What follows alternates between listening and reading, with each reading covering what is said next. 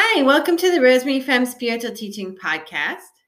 I'll be releasing spiritual teaching podcasts about five days a week, so tune in for more spiritual teachings.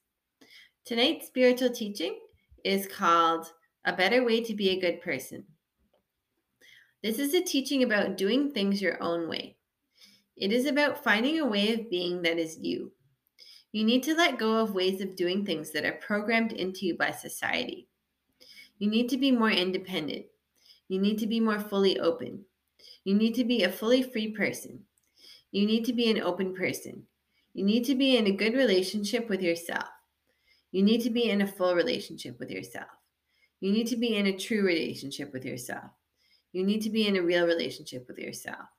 You need to be in a fully open relationship with yourself. You have to start by tuning in to who you really are. It is who you are on this level that matters. It is the level where you are face to face with yourself. It is the level where you're in a real relationship with yourself.